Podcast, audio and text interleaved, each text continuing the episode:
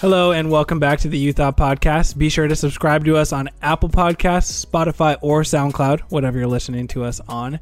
I am your host, Wyatt, doing this all by myself. It has been a while since I've done a solo show, but today I have a couple fantasy do's and don'ts for your upcoming draft.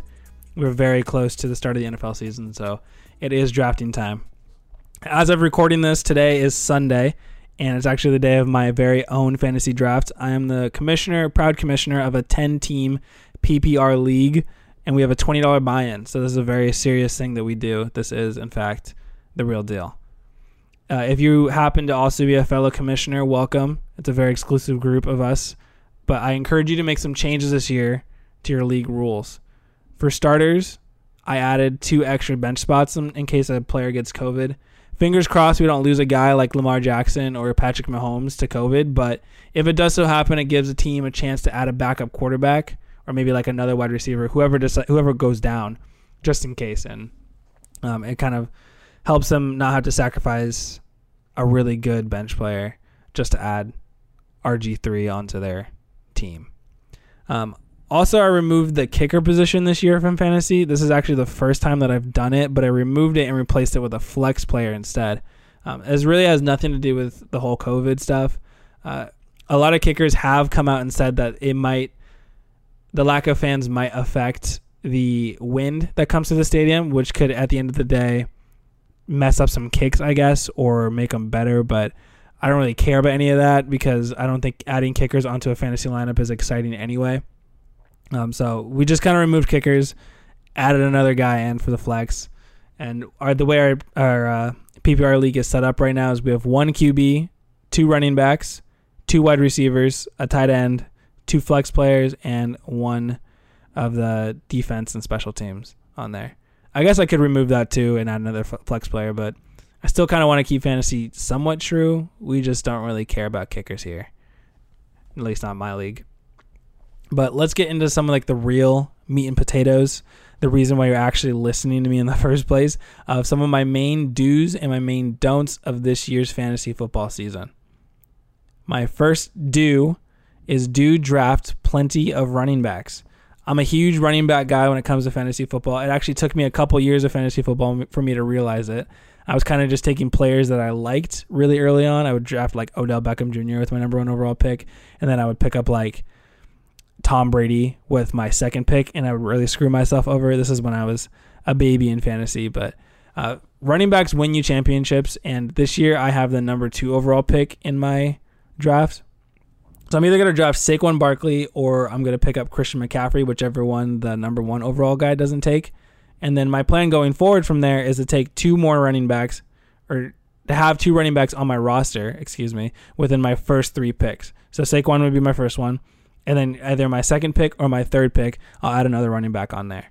And the reason why I do that is because running backs it it's a steep drop off after that first like elite eight, I would say. I put together a fantasy big board, and I would probably say that after we get past Dalvin Cook and probably Dalvin Cook and Nick Chubb, once we get past that area, we drop off a lot on the talent that we have available at running back. So I mean, let's say that there's a huge run run on running backs in my first round.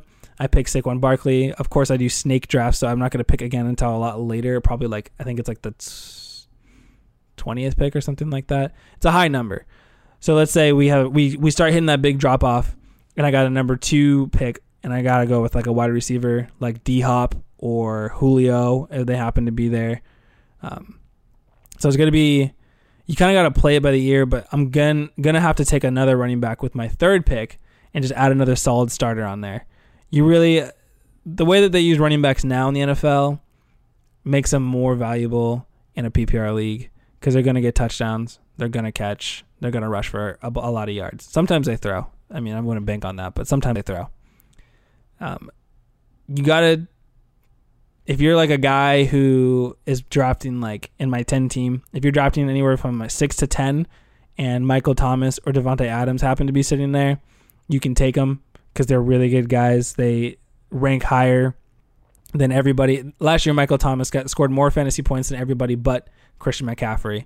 So it's still valuable to grab those guys, but I'm very much a firm believer that running backs win you fantasy championships. My first don't is don't draft a quarterback.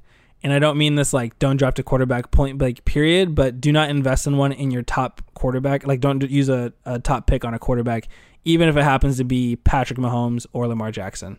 I have a friend who he drafted like Patrick Mahomes with his first overall pick, and he's like, dude, I finessed everybody. I got him. And, you know, you kind of sacrifice a lot of depth on your team. Again, there's a steep drop off when it comes to running backs after that first eight to 10 players. And when you when you can pick a quarterback, I, I wouldn't I wouldn't start looking at quarterbacks until maybe like round four or five if Lamar Jackson or Patrick Mahomes still happen to be there because you can get good picks out there. But I mean, the the drop off for quarterbacks isn't nearly as steep. Last year when I was when I was doing fantasy, I actually picked up Lamar Jackson off of waivers in week one. So I the guy I drafted Baker Mayfield didn't even really play for me. I dropped him like two weeks later, and I used Lamar Jackson for the rest of the year. So I mean, you can you really find quarterback play anywhere. Uh, the the drop off isn't too steep. I grabbed Deshaun Watson, Kyler Murray, or like Drew Lock this year in this year's draft. To and you don't have to do that early. I could draft them round eight probably, a lot later in the in the draft. Third or second do what is this? Second do is do take risks and not not in quarterbacks, but take risks in a lot of high upside guys. I think it could be really easy to get caught up on high floor players, but sometimes you got to pick a player you believe in, even if it does cost you a high pick. And by high pick, I mean maybe your second pick or your third pick. But it's the same thing with the real NFL draft. You are drafting for upside, and that one player that you take a risk on can help you make a, a, a championship run, like Lamar Jackson did for me last year. It wasn't really risky, but I mean, he was a breakout player. Right now, Clyde Edwards-Helaire is a guy who is on a, like a lot of lists, and he's supposed to take on a major role in the Chiefs' offense.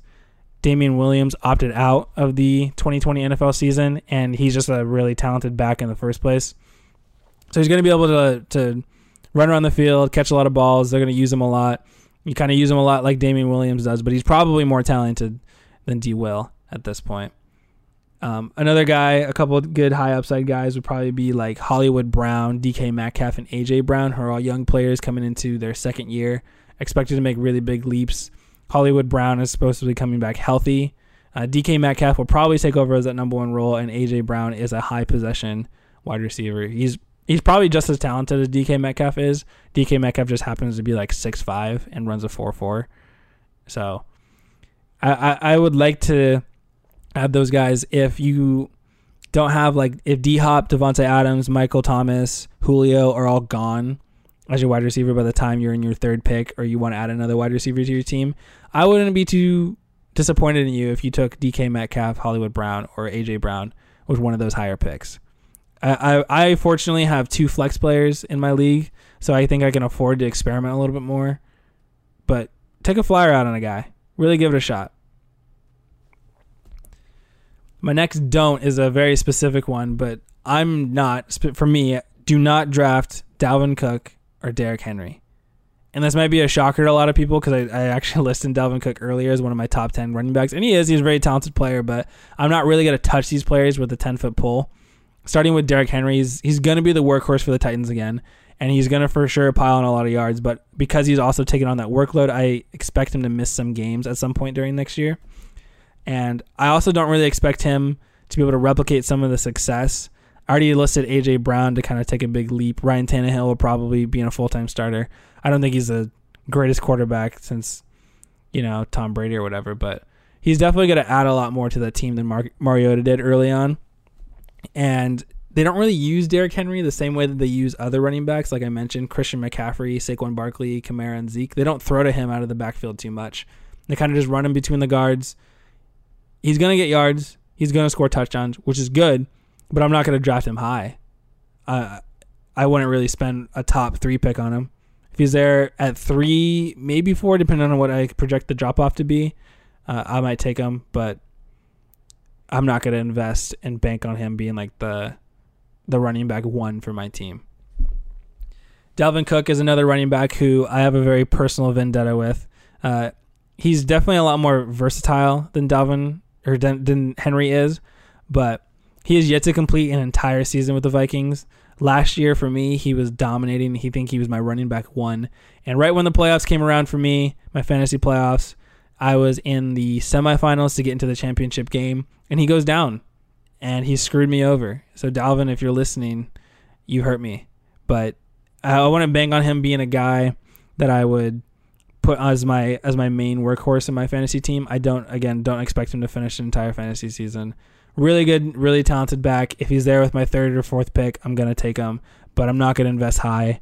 Don't invest high. You can really screw yourself over if you take a flyer on your first two picks.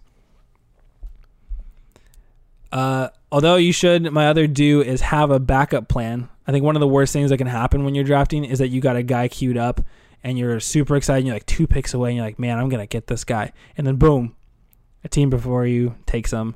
Um, most of the time after that, you're like scrambling around. You're like, oh, I was gonna add a running back this round. I don't know what to do.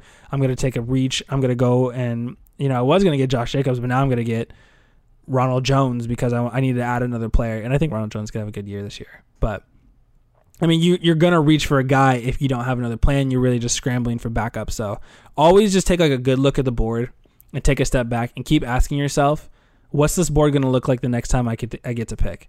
And if the drop off, like if if you're drafting running backs and the drop off is steep, draft a running back. But if it's not too steep, go ahead and take that and grab a tight end or a wide receiver or that quarterback that um, you might have been waiting on to get. Go ahead and do that and then come back to the running back later instead of taking a guy too high and avoid and sacrificing a good running back, in, or, excuse me, sacrificing a good wide receiver or a, a, good tight end. You know, you never know. So I, I wouldn't be too risky with all that. Um, have a backup plan.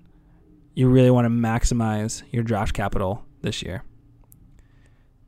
Don't draft rookies.